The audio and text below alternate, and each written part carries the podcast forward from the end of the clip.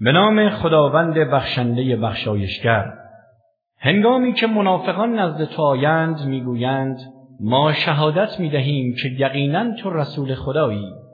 خداوند می‌داند که تو رسول او هستی ولی خداوند شهادت می‌دهد که منافقان دروغگو هستند و به گفته خود ایمان ندارند.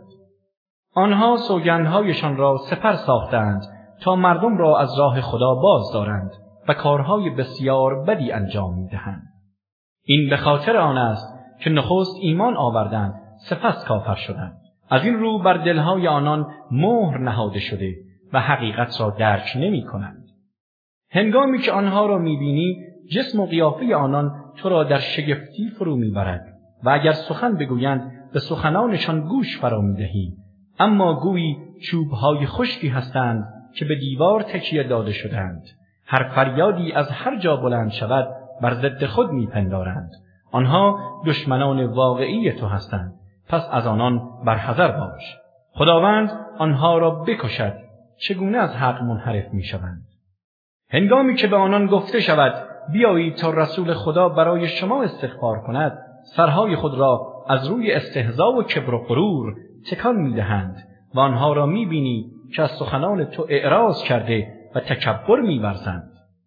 برای آنها تفاوت نمی کند خواه استغفار برایشان کنی یا نکنی.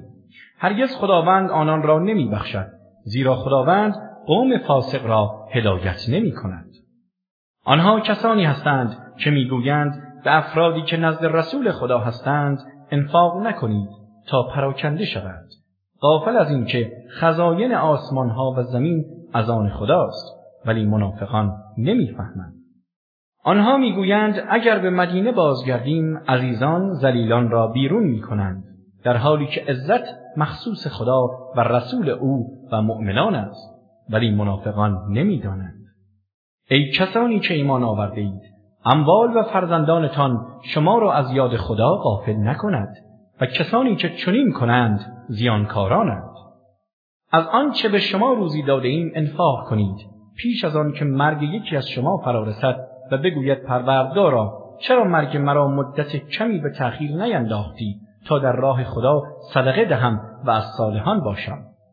خداوند هرگز مرگ کسی را هنگامی که عجلش فرا رسد به تأخیر نمی اندازد و خداوند به آنچه انجام می دهید آگاه است.